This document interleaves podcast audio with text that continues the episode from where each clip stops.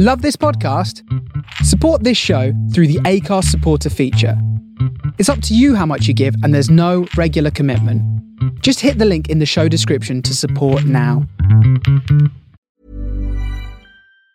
Planning for your next trip? Elevate your travel style with Quince. Quince has all the jet setting essentials you'll want for your next getaway, like European linen, premium luggage options, buttery soft Italian leather bags, and so much more. And it's all priced at 50 to 80% less than similar brands. Plus, Quince only works with factories that use safe and ethical manufacturing practices. Pack your bags with high-quality essentials you'll be wearing for vacations to come with Quince. Go to quince.com slash trip for free shipping and 365-day returns.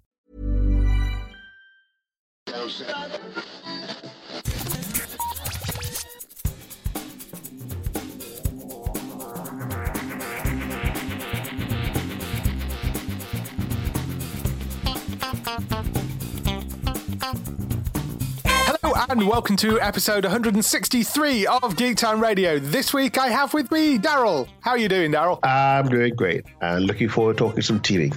Good, good. So, what have you been up to? We've been you've been off for about four or five weeks, I think, since you were last on. Uh, yeah, um, I've been doing, I did a press event, which is Heroes and Villains Fan Fest in London. Yes, very cool. Um, so that was uh, it was great fun. It's over at the Olymp- at the Olympia in Kensington. yes, Um, a bit tricky to get to, but once it's once Yes. there, it's fine. it's very true. Yeah, and that was that was a great event. Amazing amount of um, stars. Apparently, the Heroes and Villains Fan Fest brand is pretty huge Yeah. in the US, and I think that's this was their second time in the UK. Yeah. um, and it's pretty much known for the event that um, Stephen Amell of Arrow, he pretty much always turns Yeah. up at these. Yeah. So, and he did turn up at this one. So I did watch the interview with him, which was um, moderated by his friend Aisha Tyler. Um, Right. From Criminal Minds and um, Archer. yeah. Those two were hilarious together.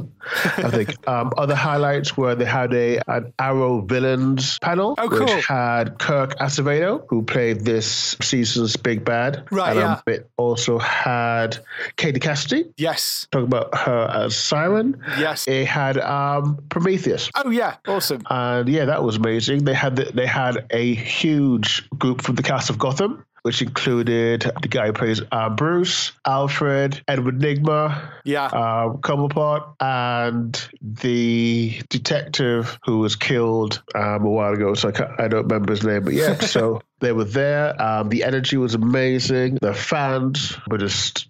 It it's very different. It's very different to see that sort of event as opposed to going to see MCM Comic Con yeah. which is a little bit more about everything, whereas obviously this is just about people coming to see TV stars. Yeah, it's an interesting one that because they always um, MCM always put their shows up against other comic cons, so it tends to be a case of picking either MCM or something like Heroes and Villains or one of the other big comic con shows, which is kind of annoying. But Yes. um, from the press side of things, just because you know if there's not that many of you trying to cover both uh, and I do, I do like the look of the heroes and villains because some of the guests they get are, are quite phenomenal Yeah. I mean, oh yes, and obviously things like Emily Bett Rickards was there. yeah We had um, Daniel Palabaker was there. cool We had a near full panel of the legends. So Oh, wow. uh, we had Jack's comeback. Obviously, had Captain Lance was there. yes Uh, we had Brandon Routh. Yeah. So just Yeah. really It- great. It's a great selection of people they always manage to get for heroes and villains. It's really good. And if anyone's interested, they can head over to Hollywood News Source on YouTube. Just type that in, and you can see our coverage from the event. Yes, lots of very cool videos from that event over on there. So worth going to check out. So what, what else have you been doing? I was going back and forth, and I finally decided to read To All the Boys I Loved Before by Jenny Han, which is a YA novel. Right. Um, for a few reasons. Uh, one, it's being adapted for film, and that's set for release next month on Netflix. Ah, yes, okay. I think it's starring, uh, is it Lana Condor, who was in the X Men film, I believe? She's Ah, okay. Um, also, because in the past few months there's been a lot of discussions about roles for Asians. There's been a lot of talk about that uh, ever since the old controversy of like the Hawaii Five O casting changes. Right, yeah, yeah, yeah, yeah. And so I've always seen this book mentioned. I had to give a short synopsis without to get too much. It follows a biracial girl of Korean descent who has two sisters, lives with her father. Her mother's mother passed away, and through classic YA romantic hijinks, um, she whenever she has a crush, she writes that boy a letter in order to deal with those feelings. But through that YA hijinks, those letters end up getting posted Right. to those boys, and I think there are about five of them. Right. And we see, and sort of things just happen from there. right. Okay. And- Interesting. And, it sounds like incredibly cheesy, but it's, it's incredibly well written. The characters are just so well rounded and well described. It's definitely something I would recommend. And this is from someone who usually sits down and reads like 900 page high fantasy novels all day. But yeah, it's definitely. And I'm definitely looking forward to seeing the film, which will be on Netflix when it comes out. yeah, August 17th, it, the uh, Ah. movie comes out on Netflix. If you want to go and find that. TV wise, I've found myself drawn to a show called Private Eyes. Yes. Catch on the Universal Channel. Yeah. It's one of the few shows that when I go over to my parents and watch, I can get through. Right. Because I'm not really a fan of Say Yes to That Dress, which my mother insists on watching four hour blocks of. but um, Private Eyes sees a former hockey star join up with a private detective Yes. and become her partner. And it stars one Jason Priestley Yes. which probably half the people won't know who that is. But for the old generation, well, obviously, Jason Priestley was once an incredibly high profile star of Beverly Hills 90210. Yes, I remember him very well. And it's just your classic sort of body cop procedural. Yeah. But I think the most interesting thing is that it's set in Canada and it's unashamedly Canadian. Yes. Sometimes a lot of the shows can be set in generic land and never make reference to where they are. Yeah. But there's lots of location shots. You know where they are, and you can see it kind of. It's just interesting. I do have a love of Canadian shows because Yeah. I think they're excellent gems that people don't see enough of. Yeah, it's it's very true. I mean, even if they're shot up in Canada, quite often it's Canada masquerading for something else. Yes, yes, yes. There's another Canadian show called Carter, which is running on Alibi, uh, which is Jerry O'Connell, and I mean it's a similar kind Oh, of is that the? Oh, is that the one about? actor has a Yeah. meltdown, plays a, tech a detective on TV, ends up moving back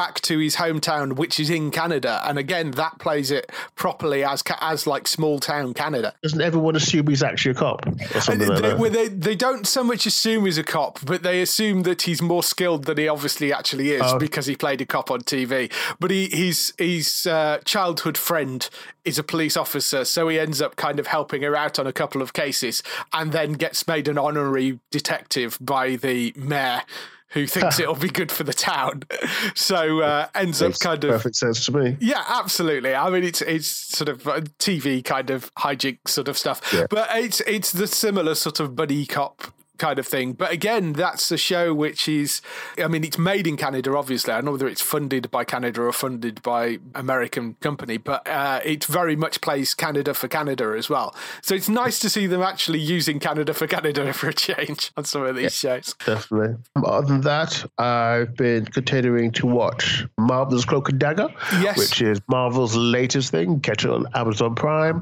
It's more of a young adult themed, Yes. and it follows a teenage pair of, Straight enough, Cloak and Dagger. Yes. Um, starring is a young black man from a middle class family, Yeah. um, whose brother was wrongfully killed by the police. It's been covered up Yes. and a young uh, white girl whose father died in a horrible accident and has been made a scapegoat of a large company's conspiracy. Yeah. As far as I see, I'd watch a few of the after shows. Um, it, the show seems to bear pretty close to the comics, but obviously there's some differences. Hmm. And also, the show is set in New Orleans Yeah. and shows a lot of the locale and speaks to a lot of the New Orleans experience after Hurricane Katrina, Yeah. which I think is an interesting touch. Yeah. I think the only thing I would say is that it's a little bit slow. Yeah, It I- really, I mean, it feels like in a way that, say, something like The Runaways, which in essence was a prologue, didn't feel slow because it, it was going somewhere.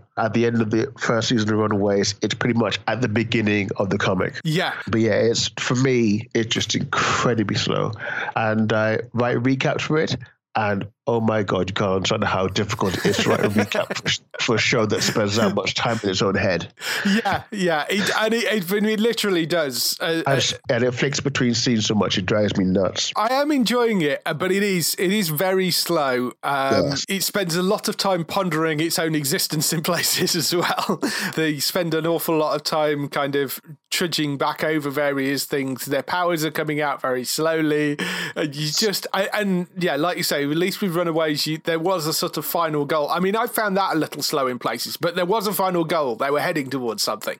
Whereas with this, there doesn't seem to be a clear final goal. You've got like um, yeah. uh, Tandy kind of trying to find something out about her father's death.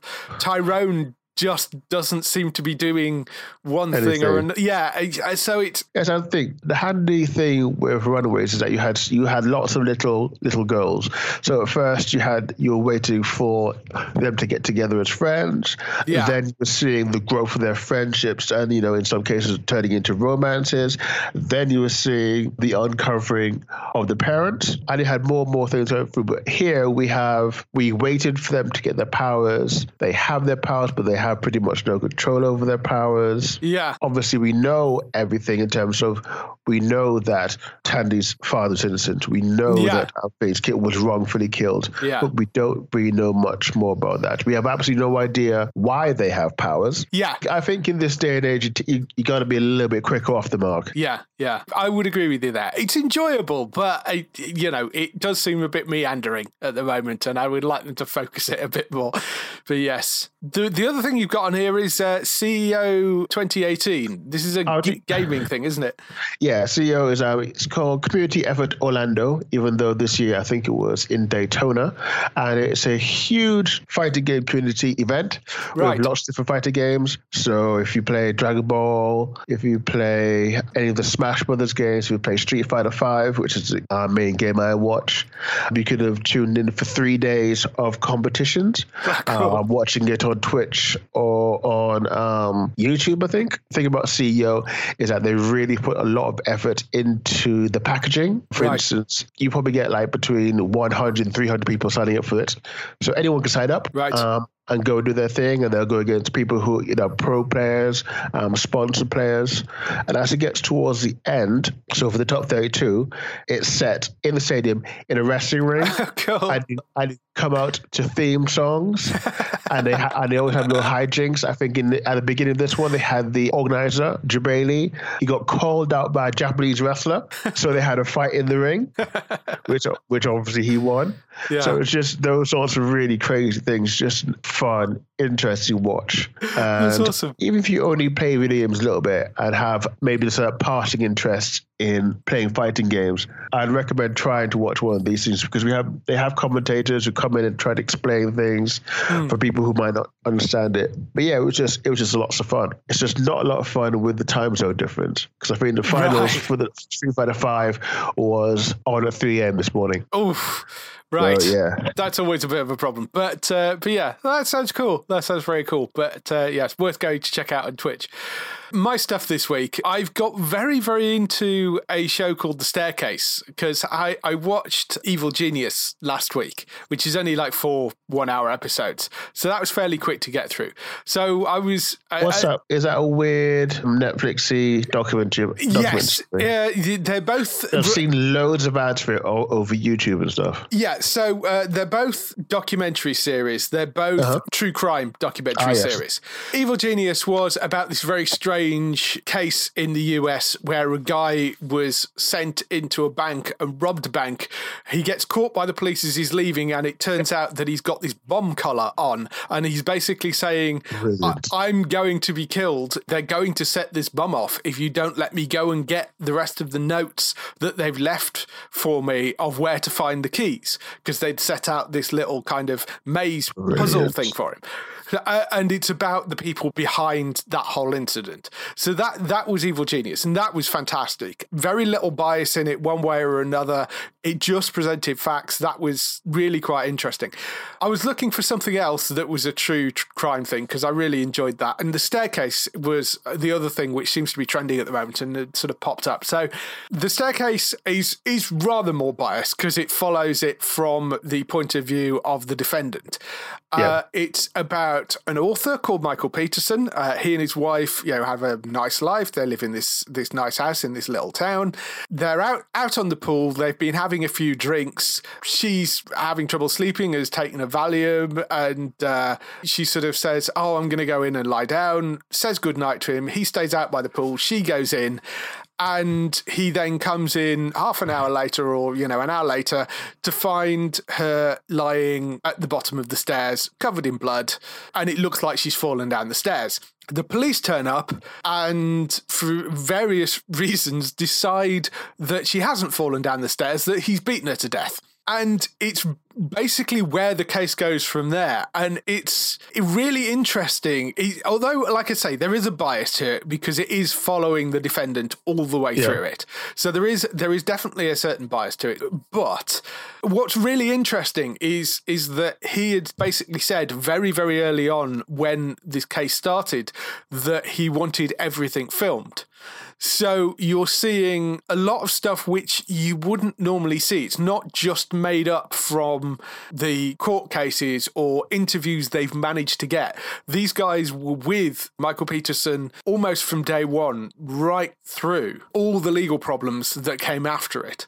So you're getting to see conversations that he had with his lawyer. You're getting to see various things that happened. You're getting this, this sort of really interesting portrait of how a defense trial works, as well as as the true crime thing. So it, it, although there is a bias, it is quite fascinating to watch as well. Ooh. It's a really interesting true crime documentary. It's 12 sort of 45 minute episodes, that one. Oh, yes. So, so it is quite long, but it's worth going to watch. What that has taken me away from from is uh, finishing Luke Cage season two because I've been Ooh. watching. Uh, I'm about halfway through Luke Cage season two at the moment. And halfway, I'm, yeah, thoroughly. yeah, I know. Uh, like I say, I would have seen the rest of it, but I got very very into the staircase and was watching episodes of that back to back. Um, so uh, I've been very much enjoying it. But some people have been saying that's been quite slow, and I don't get that at all. Wait, what? I, yeah, I, I've, I've, I've, been reading stories online of, of going, oh, it's a bit slow. I'm, I, why? I yeah, I don't get that at all. No, no, I don't get that the slightest. I've been thoroughly I enjoying. Up, I just finished episode, I think nine or ten. Right. Okay. I, I don't know what people are talking. That thing cracks along in a rail bit. I, yeah, you see yeah. how many bodies get dropped? Yeah, yeah, I know. I like the fact that they're hinting at the sort of heroes for hire stuff in there oh, okay. as well. And uh, I haven't got to a point where Danny shows up, although I am aware that he does show up at some point. I've seen, I've seen, I've seen like a photo. So right, okay. So we know that he shows up at some point, but um, yeah, I mean, it. I, I'm thoroughly enjoying it. It's as good as as those series tend to be. So uh, yeah, I, uh, you know, I will give you a full opinion when I finished it, which hopefully yeah, I will have done I'm by next I'm week. A huge, I'm a huge fan of um, Luke Cage. I think it's incredibly well written. Again, it's another example of shows really making the location a character. Yeah. Because it's all about what Harlem is, about mm. how it deals with the gentrification issues, talks a little bit about Brooklyn, especially yeah. as you move further into it. Yes. And yeah, I just I really like what they've done. It's just a very interesting thing to see. Again, that's another one that I do recaps for. Right. I mean, can check both of my recaps by going to Starry Mag, both my Twitter, or check out the website. And yeah, so I do this for Luke Cage, and as I said before, Cloak and Dagger. I would say this is what this will be my favorite season two. Yeah. I, I couldn't get into Jessica Jones. To be honest, I think it was a step down from the first.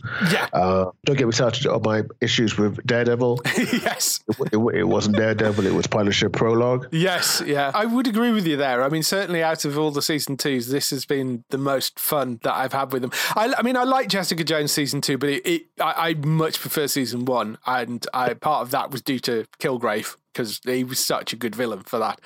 So, yeah. but I'm I'm enjoying this. I am I really do also appreciate that the amount of jokes they lead into with yeah. Luke Cage, where they'd be like um, the grandma who's a witness who tells him about cockroach, asking wants some coffee. Yeah, yeah. Which just had me, which had me rolling. And lots of reference, constant references to coffee. Yes, it's good. The the little jokes work, work really well. So so I'm enjoying that, and we'll we'll talk more about that when I've finished it.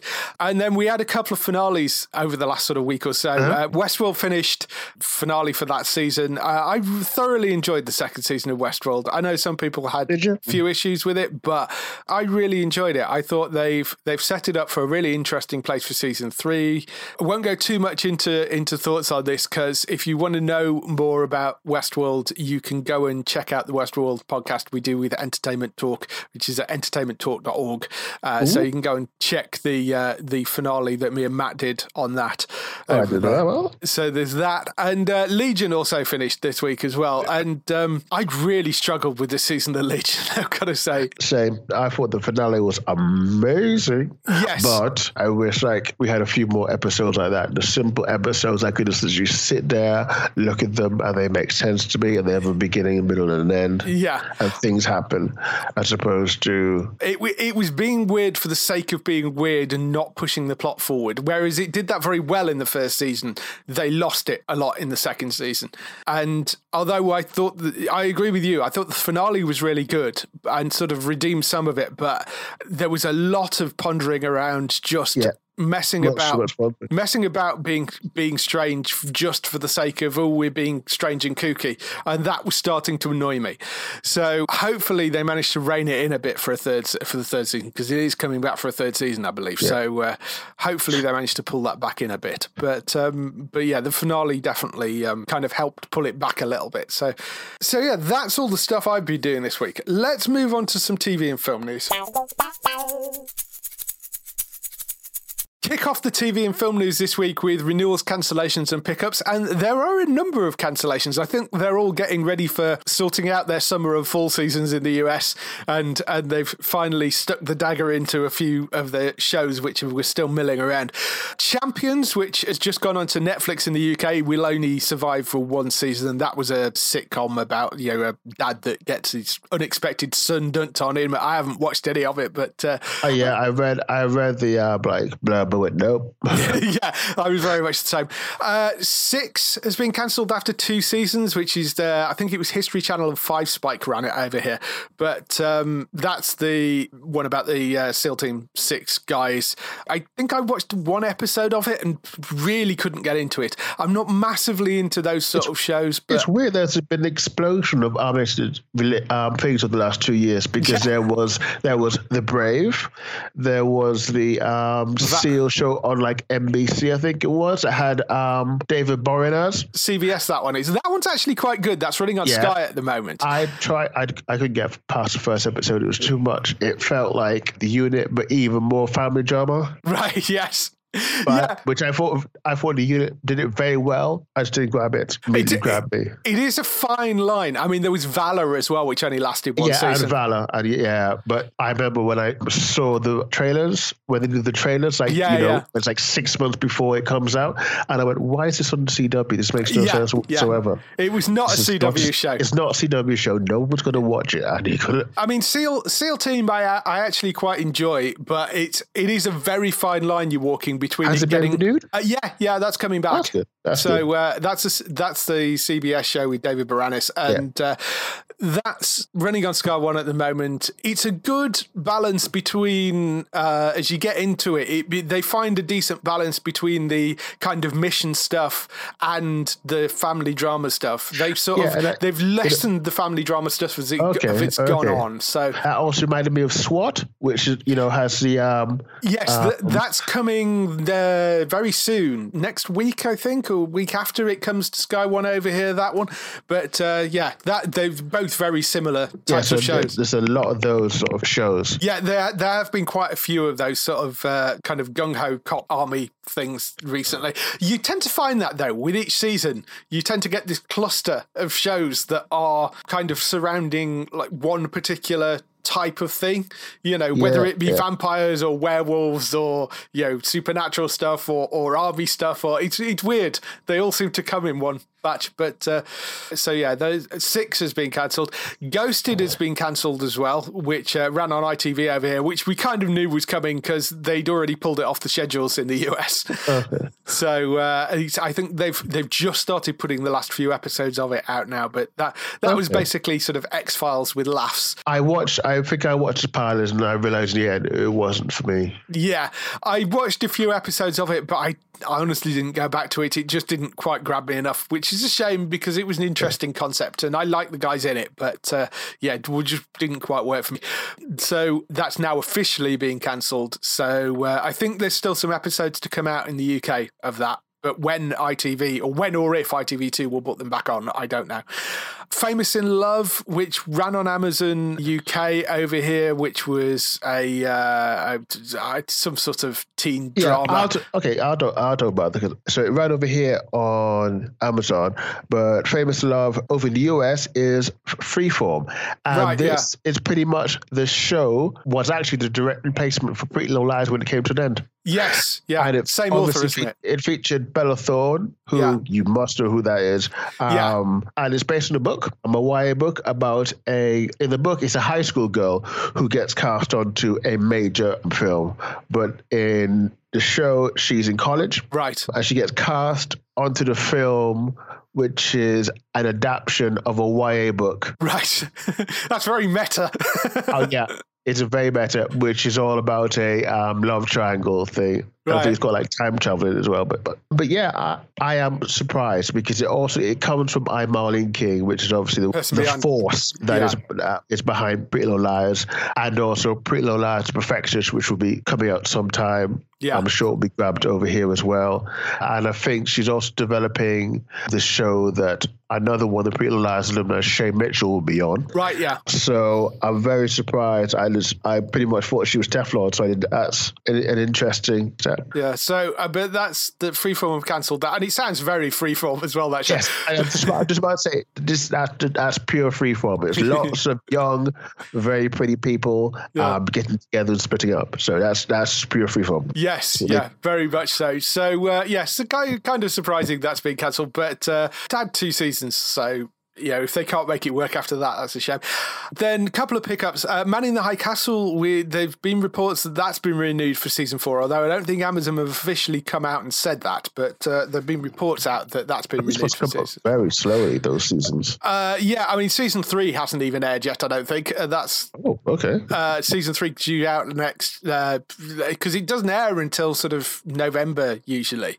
So yeah, we're waiting for season three still, and the, but there are rumours that it's been renewed for season four, which is surprising because it's an expensive show to produce, obviously because it's set in an alternate reality where Nazis won the war. Basically, it's quite expensive to produce, and it's not necessarily getting the numbers. But they're saying that it's been renewed for a full season. But whether that happens to be correct or not, it's not 100% official that so don't know and in terms of pickups bbc two have picked up the family uh, getty family drama trust which was about um, the kidnap of, of one of the members of the getty family um, Which was like a film kept come out about it a while ago. yeah, there was a film that came out a while ago, and uh, that stars Donald Sutherland and Hilary Swank. Originally, we that had been picked up by Sky Atlantic, and for some reason, which I, I can't find an actual reason why, but I mean, because Sky actually released a press release and everything and announced that it uh-huh. was picked up, and then this story came out last week that BBC Two had picked it up, and it's not a case of they picked up second run rights. Sky are now not running it, and BBC Two are. So. Okay. I, I don't know why that is. They, they apparently came to some sort of agreement. Yeah, came to some sort of agreement. It's in hmm. FX show. It's Fox that are Yeah. distributing it internationally. So why they? I think it's in the UK and Germany that Sky aren't showing it, and BBC Two have picked it up over here now. So I don't know what the reason for that is, but but that is, but at least it means more people get to see it now. So you know, because it's on BBC and not everybody has Sky. So, so moving on to bigger news, DC Universe, which is the new DC streaming service, they released. Give it to us. Yes, yes, Give it to us. yes, we want it now. Uh, they they released a uh, a new trailer and uh, some more information, stuff about the beta launch.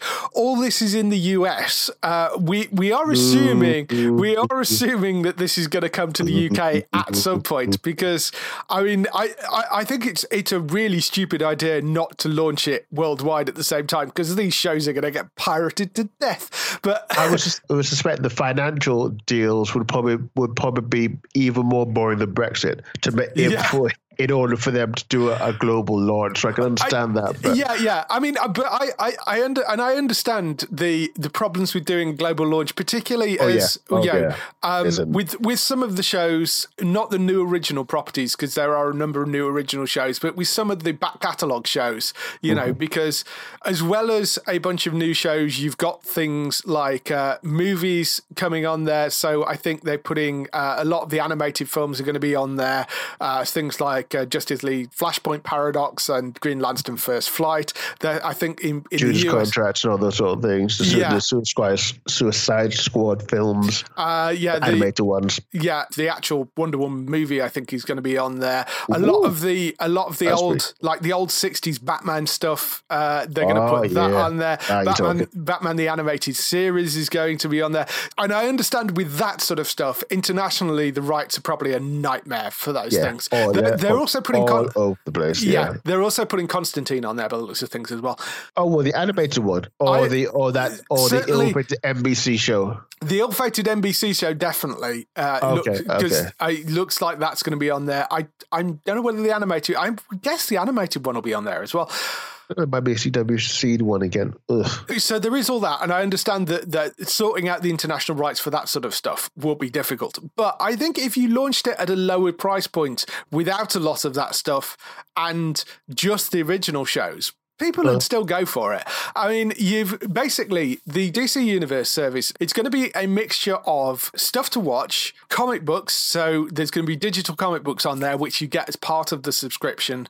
There's also a sort of social networking thing, so you can talk to other DC fans. Uh, uh-huh. There's there's a load of like wiki stuff. So there's kind of databases of stuff about the DC characters. So there'll be a big uh-huh. official source of that. They're also running exclusive competitions and there's exclusive shopping deals as well. So there'll be be like for people that like their collectibles, there'll be exclusive stuff that you can only get through DC Universe.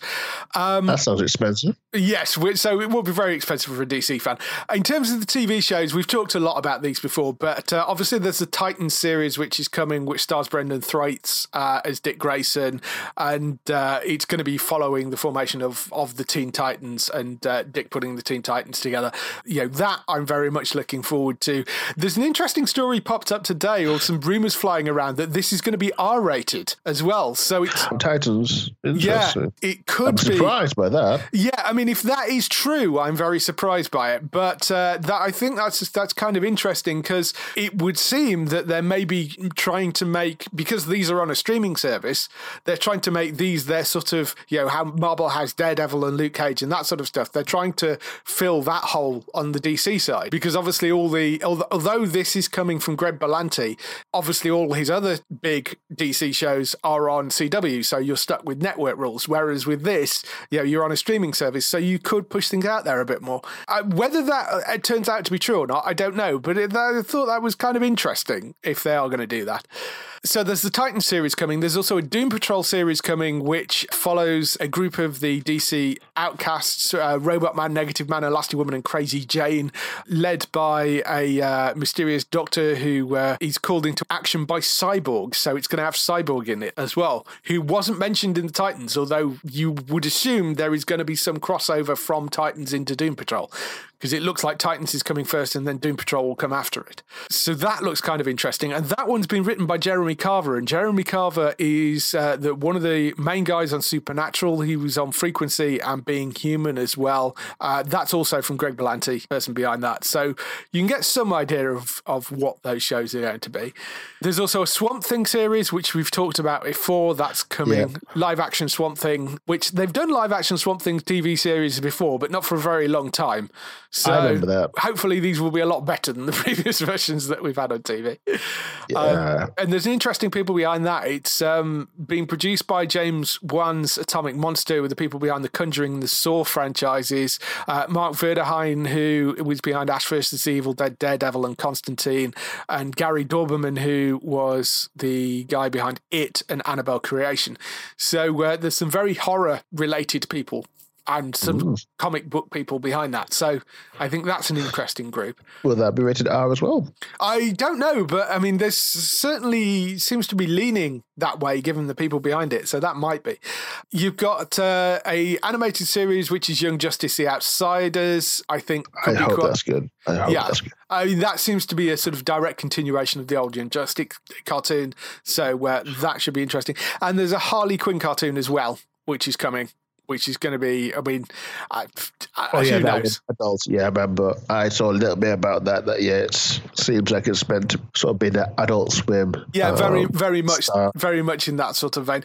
In the US, it's launching with a bunch of other movies and TV shows of, from the DC back catalogue, but we don't know what if you know if it launches abroad. We don't know what that's going to come with. I think it's going to be a Netflix. It's going to be well. I mean, it, a stripped down version. It could will have everyone reaching for their virtual private networks. yes, it could very well do. They're also launching it with a bunch of comics, and these are, are a lot of classic stuff from the back catalogue. So it's things like Dark Knight Returns.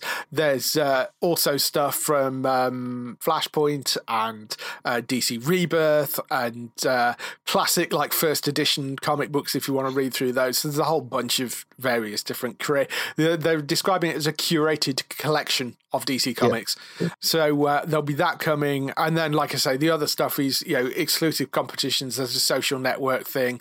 It will be available on an app on iOS, Android, Roku, Apple TV, Amazon Fire TV, and Android TV, and uh, also available as a website and uh, on mobile web as well. So uh, it is only launching in the US. It's launching uh, for beta access in August. So if you are in the US and listening to this, you can go to dcuniverse.com and sign up for beta access. Hopefully, when it launches in the autumn in the US, we will have a bit more of an idea about what they're going to do to launch it internationally. Because I think it will come. I just think they're going to try and sort this out first, but we'll see. Over on HBO, we've had a bit more news about the uh, Watchmen TV series that Damien Lindelof is doing over there. Uh, some bunch more casting news because uh, they're, basically they're creating a pilot show for a Watchmen TV series, so it's not a full series yet; it's just the pilot. But there's some interesting casting coming in. Uh, Tom Mison, who is the star of Sleepy Hollow, was the star of Sleepy Hollow, is has taken a role in it. So is Jeremy Irons. So uh, some very big names joining there, particularly you know with Jeremy oh, Irons. Yeah. The series is based on the seminal graphic novel by Alan Moore and Dave Gibbons, set in alternative reality where superheroes exist but they're treated like outlaws. TV series is not a direct adaptation of the comic books, it's a remixed version, as Lindelof describes it. Uh, it talks about the original 12 issues being like their Old Testament. You know, when the New Testament came along, it didn't erase what became before it creation, the Garden of Eden, Abraham and Isaac, the flood, it all happened, and so it'll be with Watchmen. So the comedian died, Dan and Laurie fell in love, Ozymandias saved the world, Dr. Manhattan left after blowing Rorschach to pieces. So all that stuff will have happened. He also doesn't say that this is a sequel.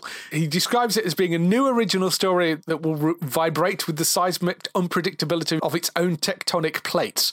Absolutely, makes no sense. yes. Even even forgetting about the stone, how can it not be a sequel if it's set after the events of something? That's well, what uh, that's what a sequel is. Yes, effectively, it sounds like he is making a sequel. He just doesn't want to call it a sequel. Yeah. So this is, as I say, only a pilot at the moment. I mean, Tom Mison, obviously, we know from Sleepy Hollow. Jeremy Irons, probably best known to most people as that are listening to this as being Alfred in the uh, Batman Superman movies. Mm, yeah, uh, we also popped up in the Borgias. It's only the second time he's signed for an ongoing TV series, actually, since the Borgias. If you're old enough like me to remember his his early TV work, he was in Brideshead Revisited in the 80s as well.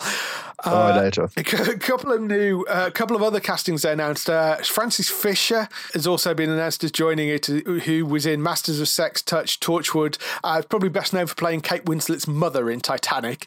Jacob Ming Trent, who's actor I really don't know, but he was in a show called White Famous, Feed the Beast and Superfly. Yahya Abdul Mateen II. He's a 2015 graduate of Yale School of Drama. I, again, an actor I not particularly know, although I think we're going to be hearing a lot of because he's about to play Black Manta in James Wan's upcoming Aquaman movie. And Black Manta, as far as I'm aware, is certainly one of the main villains, if not the main villain. Yeah. He's also guest starred in Handmaiden's Tale, so you might have known from that. Uh, Sarah Vicker has taken a role. She's from Endeavour, the ITV show. She's been on The Alienist, Shetland, Lovesick, and The Crown. Ooh, Alien or something like that. Regina King, who is in The Leftovers, Don Johnson, who of course was from Miami Vice, Tim Blake Nelson, who was in My Brother Where Art Thou, Lou Gossett Jr. from Happen Leonard and Officer a Gentleman, Adelaide Clemens, she was in Rectify, and Andrew Howard, who was in Hell on Wheels, but they'd all, all already been announced. So there's this very interesting kind of bunch of people they put together. Frustratingly, we have no idea who any of these people are playing. Yeah, so because- that's, uh, yeah, they're not really giving out Yes. any details. so um, I, I mean, I think it's, And the it's thing is, this is so weird because this is just a pilot, and there's just so much hype. It's a little bit terrifying. Yeah. Um, I mean, that is an issue for them because they're making such a big deal out of it.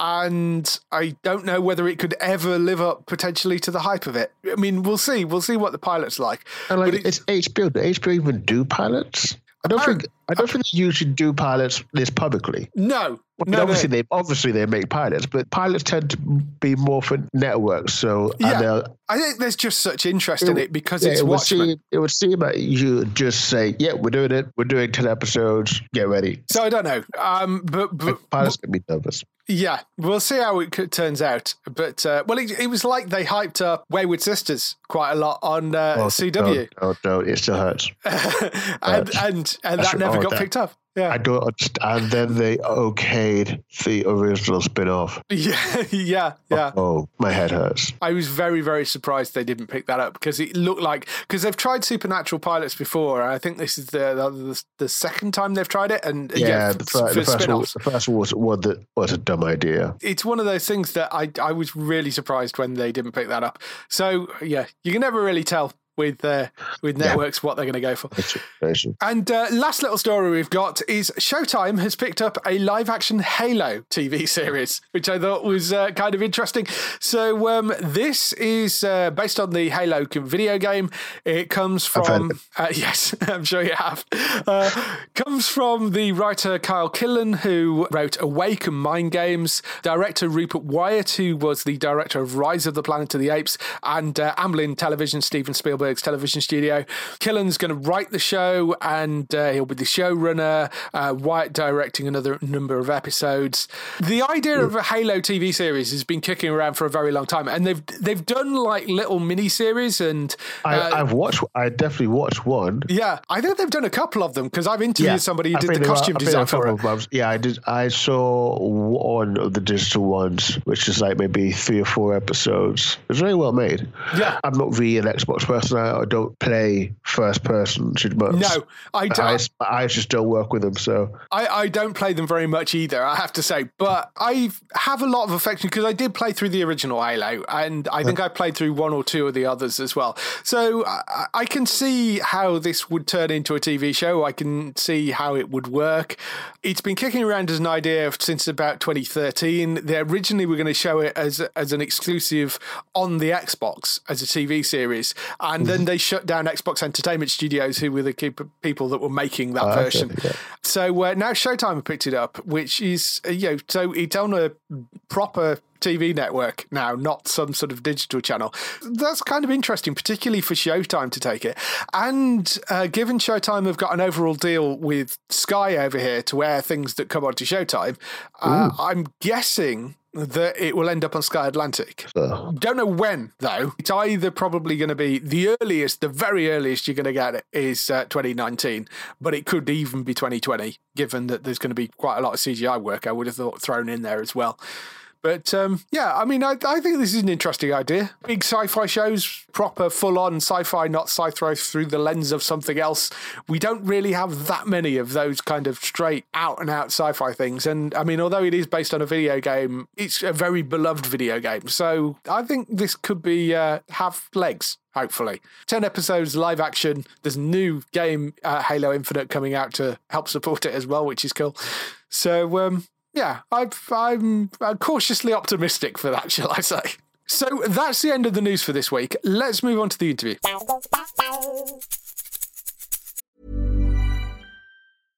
Hey, I'm Ryan Reynolds. At Mint Mobile, we like to do the opposite of what Big Wireless does. They charge you a lot, we charge you a little. So naturally, when they announced they'd be raising their prices due to inflation, we decided to deflate our prices due to not hating you. That's right. We're cutting the price of Mint Unlimited from $30 a month to just $15 a month. Give it a try at mintmobile.com slash switch. $45 upfront for three months plus taxes and fees. Promote for new customers for limited time. Unlimited more than 40 gigabytes per month. Slows. Full terms at mintmobile.com. The interview this week is with the makeup designer Tara Day. Tara is an award winning makeup designer. She's worked on various notable films and television projects, including Emmy nominated work for Breaking Bad. She worked on Let Me In. She's worked on Preacher, Hell or High Water, and uh, most recently released the Rampage movie. She's worked on the upcoming Green Book film, which we've interviewed about four or five people for that already. She's most recently, she's been working on the TV show Godless, and we we talk about the creation of uh, strong female characters and the design process when sort of dusting people up to work in the, you know, when they're kind of being in the desert all day and creating mm-hmm. blood and bru- bruises and all that sort of stuff. We obviously talk a bit about Breaking Bad and about Preacher as well. So uh, it was a really fun interview. She was lovely to talk to. Here's the interview with Tara Day. We will uh, see you afterwards with some highlights for next week. Hi, Tara. Oh, hello. How are you? I'm good. How are you? I'm doing good. Thank you for giving a bit of your time to uh, come and chat to me. Oh, of course. Thank you. I really appreciate it. We've got a lot of things we could we could talk about. A lot of TV shows. Where whereabouts are you? Are you out in LA at the moment? I'm actually um, in New Mexico right now, working on another Netflix project. Ah, okay. But I, I'm guessing you can't tell me what that is. I can't. I can tell you the name of it. I just can't say anything about it. But it's called Messiah. Oh, okay, interesting. Yeah, it's another kind of epic situation. yes, well, uh, with a name like that, I would expect it to be. Yeah, it is. It is for sure. You've gone from godless to Messiah. That that's that's kind of Well, it's kind of funny because I actually did a season of Preacher. So I went from yes. Preacher to godless to Messiah. I mean, I don't know if the universe is trying to tell me something or what. Sort of lost faith somewhere in the middle and then came Apparently, back again. Yeah. exactly, exactly. Probably the best place to start would be how you got into the the industry? I had been doing some stand up comedy and I'd been acting, and I actually went to California. I was born and raised in Albuquerque, New Mexico. Right. And I left when I was in my uh, like 26, I was accepted to the Academy of Dramatic Arts, and I went to California to do that. And somewhere in there, I just kind of lost the um, drive to do that because I just felt like there were a million blonde haired, blue eyed girls that wanted to do the same thing. And I just kind of felt like, you know, what am I doing? And um, a friend of mine had actually suggested I get into makeup. And I was like, you know, I was actually living in Southern California and living with my mom because she had moved to California as well. And uh, by very flukish kind of weird thing, at I met a man uh, who was a good friend of a man named Harry Blake. And Harry Blake had been a makeup artist for 40 years. He was Johnny Carson's makeup artist. He had worked at NBC for years. And he says, Well, why don't you come talk to Harry? And so I went to talk to Harry, and Harry then said, Well, I have a really good friend named Maurice Stein who owns a business in it's a beauty supply that caters to the industry in LA called Cinema Secrets. And I went to meet Maurice, and Maurice said, "Well, why don't you come work at the at the shop?" And you can go through, uh, you can meet some mentors, and you can go through UCLA Extension. And you can get some lessons and you can kind of at least be working as well. And so I kind of I, I dropped everything. I went to LA and um, was making very little money and had very little. But what Maurice Stein gave me was invaluable because it actually gave me a foundation. And he was such a good. Uh, he and his family both really were encouraging and uh, just helped me get started. And I was working at the shop, and then I would do little gigs here and there. And slowly but surely, I started my resume and started working, and I just kept going, and the doors kept opening. And it was kind of like the intention went out there, and all of a sudden the doors opened, and you just got to make sure you walk through the doors. Yeah, exactly. Very much Yeah. so. So the shows you've been working on most recently, I mean, the you worked on uh, on film and TV, and uh, but Yeah. the the TV show that you've been working on recently is Godless, which we've spoken a bit about before because we interviewed Betsy Heimann uh, a few weeks ago. So oh yeah, of course. uh, so we spoke a bit about the costume, and uh, I guess you know the makeup side of things works very closely with the costume side of things. I would guess. Absolutely, hundred percent, hundred percent. You don't have one without the other. No, absolutely. What, what was your main role on that show, and uh, what were you sort of doing day to day? So basically, when we were, um, when I say we, I'm talking about my uh, department head hairdresser as well, which is Jordy Sheffer. Hmm. And she and I had met with the line producer, and then we've done many westerns, and it's kind of the thing that we love. And so when we met with Scott Frank, we really got a feel of what he had been wanting. You know, what this project was his baby Yeah, and he had a relationship with Betsy, which was great. So when you put Betsy and Jordy and I together, it was kind of like, okay, as a collaboration and a team effort, what we needed to do. And one of the things that Betsy did is, you know, she kind of created the palette. Right. And in that vein, you know, our different towns like LaBelle and Creed and Blackdom, we actually mixed dirt for each town. So, like, if the writers were going through the towns and they would go from Blackdom to Creed to LaBelle, they would have each colored dirt mixed into their skin because they had been riding through. So those were kind of little details that we really wanted to include and really wanted to enhance what Betsy was doing. And one thing that she did that we really paid attention to was that she created every character was an individual and Yeah. they their wardrobe was very individual to who they were. So that's what Jordy and I wanted to create as well. So each woman in LaBelle, they were very specific to match, to kind of all come together with makeup, hair, and wardrobe. So we kind of used like Betsy was our palette. She gave us the palette that we needed. And then we just went in and enhanced what she had given us. And so it really was great that we all had a very good working relationship and friendship because we could really trust each other and go, hey, you know, that's that can we tweak this a little bit or can we make this a little different? And nobody had an ego about it. It was just like, what is going to be best? I, I mean, I guess with something like that, you're striving for authenticity, and I guess authenticity in the in the makeup department is more based around you know making people look kind of dirty and through they've been things rather than making them look pretty in that sort Correct. of Exactly. Yeah, exactly. Exactly. There's also uh, I'm going to be I, a lot of um, bruised and sort of bloody looks with a show like that as well. So how do you go about creating uh, those sort of you know the the violent scenes and that sort of thing? Well, one of our biggest uh, issues we had to overcome was that we were shooting it like a movie. So we weren't shooting it in an episodic way. So you had to really be aware of your continuity because we would shoot three different episodes in one day.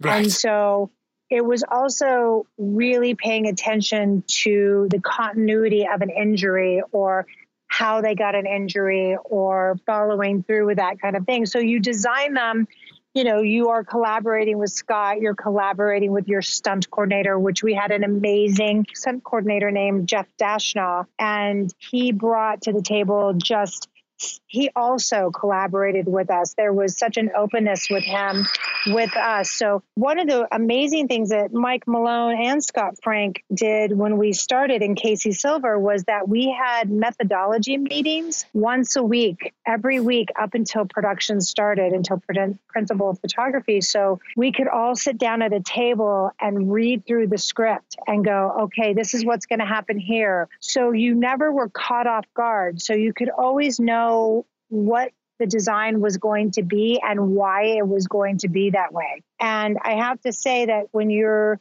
allowed to prep like that, you really can wrap your head around the entire script and right. you are not you, there, there's no surprises. Right. Yeah. It was interesting. There was a, a, a comment that uh, the actor Stephen Ogg from Westworld and, and uh, uh, Walking Dead said recently, which was if you ever want to know anything about a TV show, go and ask the makeup department. They know everything. Well, we kind of do, but it's like that whole thing about, you know, the thing is, is that you get an actor you know, in the very beginning of the morning. And when you're spending six months with someone, you get to know them because they're in your chair every morning. Yeah. And we all go through so much in that six months and you are they become you you've become family because you're together more than you are with your family and you create bonds and friendships. And, you know, I feel very, very fortunate to have kept close ties on a lot of the people that we worked with. Yeah, it's, and, you know, they, you, you kind of are a little bit of a therapist. you kind of, you know, are there when someone's tired or cranky or whatever. And it's, you know, it's kind of our job to make sure that they walk out of the trailer feeling secure and good and comfortable and you know, that's a big part of our job. Yeah, yeah, absolutely. One of the other unique makeups for Godless, are you doing Native American makeup as well? We were a big, you know, there was not that much in Godless. I mean, you know, I've worked on other Westerns where it was much more extensive. Yeah. But, um, you know, it was really like one of the great things was really fun is that I mean, if I can go back, one thing that was crazy is that so we had four makeup and hair trailers working. Right. Um, we had an entire background little camp set up. We had 20 makeup and hair people working with us every day. Actually, it was more like 30. um, and we would have 50 main cast come through with, you know, doubles and stunt doubles through the main trailer at times. So you've got the volume of it was just massive. Yeah. And so, but the great thing about creating was like in the um, in the beginning we had all the Griffin gang. They came and the women, all the women of LaBelle and the Griffin gang. It was Scott Frank's request that they all come in like six weeks prior to us shooting and they all learned to ride and they our wranglers were amazing. And they learned how to shoot so our, they got together with props and everybody learned how to use a gun and so that everyone looked like they were comfortable with it so that you could really feel that they were a part of that period. And again it is it is really being organic and authentic with the makeup but we did some things like with the Griffin Gang, we would um, bring the guys in. We would do dental cast in the special effects makeup trailer. We did um, to create vacuum forms that they would put on their teeth. They were hand painted and they would wear them every day so that they looked like they had tobacco stains or right. rotten teeth. We had um, some great pieces made for the Devlin brothers when he gets his teeth knocked out. So he had that going on every day. You know, just the hand painted scars and a lot of, you know, 3D transfers used and that kind of stuff. So, and a lot of facial hair, you know, yeah. laying facial hair, that kind of thing. And then Kim Coates, in the middle of our production, had to go away and he was only going to come back for two days. And so we had to have his facial hair made so that because he had to have a clean shaven face in his other projects. So he came back to us clean shaven and we had to put on his facial hair. And then Jack, at the end of the show, we have like three transitions of Jack going to California. So he had his initial facial hair, and then we would add on, add on, add on. And then at the very end, we shaved him clean and put on a beard. so, you know, I mean, it was just the, the continuity was the toughest part because when you're shooting like that to show the passage of time, you're like, well, how am I going to take Jeff Daniels when I can't shave him and I can't do anything to him because he's got to be this character? So we're like, all right, well, then we take him back and we put color in his beard and we darkened it all up and we evened out his skin tone and gave him less wrinkles and made him look younger. And then when he got to the other stuff, we'd like, okay, take all the, you know, and sometimes we would shoot his younger version and his older version in the same day. so you'd be like putting hair dye on and taking it off and putting texture and wrinkles and all that kind of stuff in. So, Wow. you know, it was, yeah, it was, it was, uh, I mean, it's crazy because I look at the, I was looking at the cast list. We had 400 people. That's insane. I know. And this one, on the one I'm on right now, we have 300 people. So apparently, I like to do a lot of people. Of course, thank God I have such an amazing team because I definitely do not do it by myself. yes, yeah, yes. You needed a lot of hands on deck to do things like that. yes, and I had I had great, great people. So, I mean, you mentioned you've you worked on a few other shows as well. You worked on uh, Preacher, which I loved. It was it the first season of that you did. I did the first season. Yes. Yeah. Yep. Uh, so, were you responsible partly for uh, for Cassidy's entrance into the uh, into the show, which involved an awful lot of blood? I seem to remember. Yes. Yeah, we had gallons. We had gallons gallons. I mean, props had gallons. We had gallons. Yes. And we had a great, um, we, you know, I was the makeup department head and we had a great uh, effects department, which was K and B, which was headed up by Howard Berger. And he was amazing. And, you know, it just, you know, we would have like, they- they'd roll in a cart and we'd have buckets of blood and we'd have intestines. And, you know, like it was bloody and fun. I had we had a really good time. We had a really good time on that first season for sure. Yeah, I mean, it's such a good show, and it's uh, it looked like it must have been epic amounts of fun to make. It was fun, and I adore that cast. And Joe is, you know, he is. They're all fantastic. Yeah, yeah. Yeah, I don't want to keep you all here all day, but just skipping through some of the other projects. You worked on The Greatest Showman as well. yeah, I just did some. I just did some reshoots of that in Los Angeles. Right, So I was only on that for a couple of weeks, but it was fun because we actually had to recreate all the characters. We reshot and like the tattoo guy. The tattoo guy didn't have a beard anymore.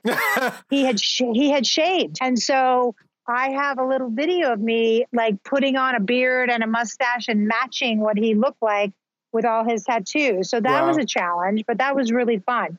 But Nicki Ledermann was the department head on that in New York, and she did a great job. Yeah, Breaking Bad, you did some work on as well. Yes, I love now that I just, you know, Breaking Bad was an amazing experience. And we were nominated in the, uh, for Emmys in the prosthetic and the non prosthetic categories. And we actually won for best makeup that year for Yeah. Breaking Bad with the Makeup and Hair Guild Awards. So that was, that was great. And it was, that was an amazing, amazing experience. That whole group of people, Vince and the cast and the production team, fantastic. It is probably one of the best shows, TV shows ever made. I think that it, it's still one of. It's a very high bar to get past once you've read I know, I know, and I'm just so grateful that I was uh, given that opportunity. Yeah, yeah. And then you were were the makeup department head for Rampage, the uh, uh, Dwayne, Yeah. Dwayne Johnson film, uh, which looks. I haven't actually seen it yet, but it, it looks like immense amounts of fun.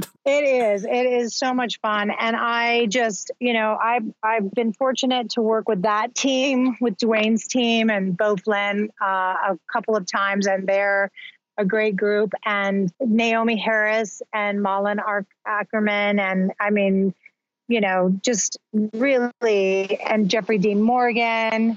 I Yeah. mean, just exceptionally good people, like really fun. And just, you know, Brad Peyton, our director, he, I've, you know, done a couple of things with him. He's fantastic too. And it's just when you when you are working these hours and you are working as hard as you are and you're away from your family and especially at my lovely age that I am at this point, I really want to do projects that I feel valued and Yeah. respected. And I respect the people I'm working for and working with is really important. You know, I just, I, I feel very lucky and grateful that I have, I get those opportunities. Yeah, yeah. I mean, there's there's one film which uh, I've inadvertently interviewed. I think you're the fifth person, no, fourth person I've interviewed from this movie, which is Green Book. Ah, Because I've interviewed the composer Kris Bowers. Uh, yes. Betsy is working on it as well, and Lawrence Yes, Davis, and, yes. and Lawrence Davis as well, who's uh, Mahershala's yes. hair Yeah, guy. So yeah. Um, yes, I've I've sort of inadvertently interviewed a bunch of people for this movie, which isn't out until next year. so- I know. Well, no, it's going to come out. We think it's coming out in November. oh, is it? Is it? It's, it's yeah, we think so. Okay, brilliant. Yeah, um, which uh, looked like a, a very interesting um, premise for a film. It's uh, Viggo Mortensen and uh, Linda Cardellini, are the other. Yes, stars on the front exactly. That looks like it could be quite an interesting movie as well. Green Book was speaking of exceptional and feeling valued and feeling respected and having, you know, uh, Jordy Sheffer, my hair department head that did Godless with me and is doing this Netflix thing that we are on now. Uh, we did that together with Betsy. And Viggo, we've worked with Viggo and have a great relationship with Viggo. And for what is happening in the world today, it couldn't be a better story because it is about a white New Yorker kind of guy in the 60s who is hired to drive a African American musician around the South in the 1960s Yeah, and their relationship and how they come together and learn to respect each other and have a friendship. And also just the fact that Peter Farrelly directed it and it's his first real dramatic script that he did. What was amazing and I can correlate this to Godless as well is when you have actors who are very supportive and respectful of each other and don't bring an ego necessarily of course they we all have our ego but when they can put their their egos aside a little bit to do what is best for the forum Viggo and Mahershala were absolutely just incredibly collaborative, supportive, and respectful of each other. And no one tried you know there was no pandering or posturing going on you know what i mean? Yeah, yeah. and i would say that in godless is too with all those women you know i had an interview ask me well how did it go with all the women? And i said you know it was amazing because they became friends on and off set. They would go to dinners they all they all keep in touch now they all lifted each other up, supported each other, and was like, you know, given an attaboy when, you know, they needed a pat on the back or anything. So I feel like, you know, in that respect, they were very similar. But Green Book is an exceptional script and it's an exceptional story. So I can't wait till it comes out. Yeah, I'm very much having having interviewed half the people working behind the cameras on it now. I'm I'm definitely looking forward to seeing it. Yeah, it, and it was a good group, and we had a great trailer. We had Lawrence and Sarit Klein and Jordy, and yeah, it was it was a really good group of people. yeah, yeah. I will keep an eye out for for when that lands. Good, yay! So, a couple of final questions for you. The first one will be: What TV shows are you watching at the moment? Ooh, well, to be honest, a none. Um, I am trying to let me think. Oh, you know what I did watch that I loved and I binge watched was Bloodline. oh yes, yeah, I love Kyle, and of course, I liked, you know, I love Linda in that, Yeah. but everybody. And Beau Bridges is actually going to be in our what we're doing right now. Oh, okay. Um, so I'm looking forward to because I have a relationship with his brother. I've worked with Jeff yeah, yeah. um, several times, so I'm looking forward to that. Uh, you know, it's really crazy. I was thinking about this the other day. It's like I am not watching, and people keep talking about so many things, and I really, I have not been watching much because, to be honest, I work. You Yeah. know, I've been working so much that it's like I just have had. I love Frankie and Grace, or Grace and Frankie. yeah. Uh, I love that. I've seen that, but that is really crazy. I haven't been seeing. I I I could lie and say No, I've seen no. something, but no, I No, I really haven't. You uh, you get brownie points for picking two Netflix series. There's been the only two shows you Yeah, yeah, yeah, yeah, yeah. Crazy, crazy, Um, crazy. So, if you had the last question, if you had the opportunity to work on any show, past, present, or future, what show would it be? Oh God, I have to say Blade Runner. Oh, but that's not. Let me tell. Let me say TV. TV TV. show. I would say Twin Peaks. Yes, that's a popular one. So for people. Yeah, Twin Peaks or Stranger Things. I would say those two. Oh yes. Well, you never know if should should a unfortunate accident before the uh, department No, yeah, exactly. it is a Awesome. Netflix show. it is. I know. I know. I know. So, but yes, but there's I, so much good stuff out there. I mean, it's crazy. The contents right now I, I is know. so massive. It's almost like you can't even. Like my boyfriend, he has watched Black Mirror. He's watched The Looming Tower. He's watched. I mean, he he'll be like, "Oh yeah, I watched that." I'm like, "When did you have time for all this?" I have no idea. But he like knows all of them. I barely. And I mean, Hulu is really picked up, and Amazon, and you know, it's crazy how much stuff is Yeah. out there. I watch TV for a living, basically, and I Right. can't keep up with everything. So Yep. I'll let you go and uh, get back to your uh, sweltering hot day looking after the Messiah. Thank you very, very much. Well, listen, I really appreciate you. Thank you so much for taking the time. Thank you for, for coming on. It's been lovely chatting. Okay, hon. Take care. All right, bye. Okay, bye. So that was the interview with Tarra Day. Hope you really enjoyed that. Preacher has just restarted on um, Amazon Prime over here if you want to go and catch that. And uh, Godless, you of course can catch on Netflix. So uh, go and check that out. It's a really interesting series. Now we move on to some highlights for next week on TV. So, highlights for next week on TV. Uh, there's only three we have, although there, there is a few fairly significant ones in here.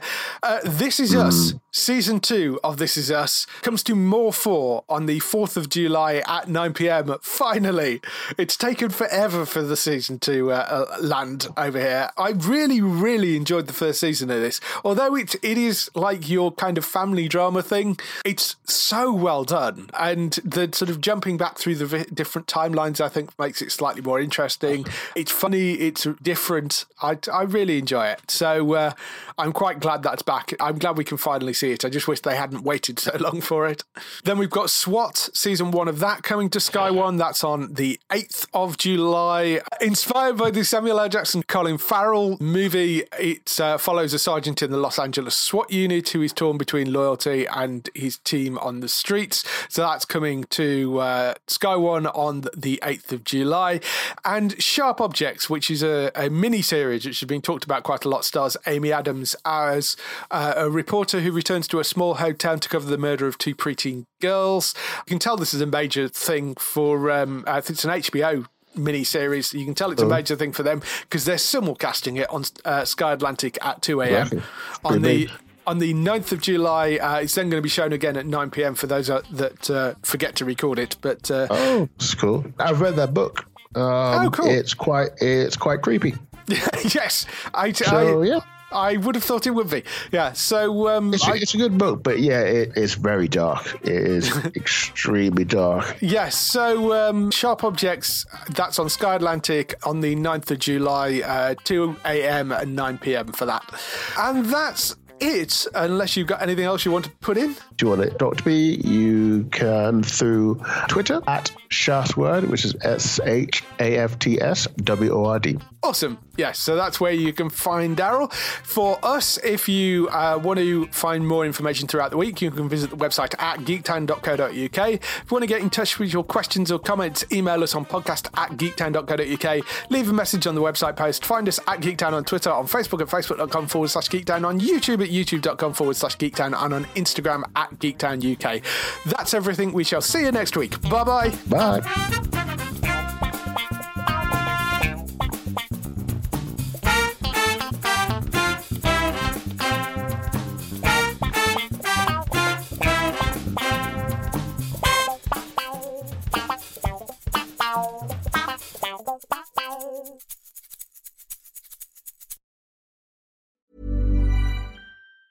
Planning for your next trip? Elevate your travel style with Quince. Quince has all the jet setting essentials you'll want for your next getaway, like European linen, premium luggage options, buttery soft Italian leather bags, and so much more. And it's all priced at 50 to 80% less than similar brands. Plus, Quince only works with factories that use safe and ethical manufacturing practices. Pack your bags with high-quality essentials you'll be wearing for vacations to come with Quince. Go to quince.com slash trip for free shipping and 365-day returns.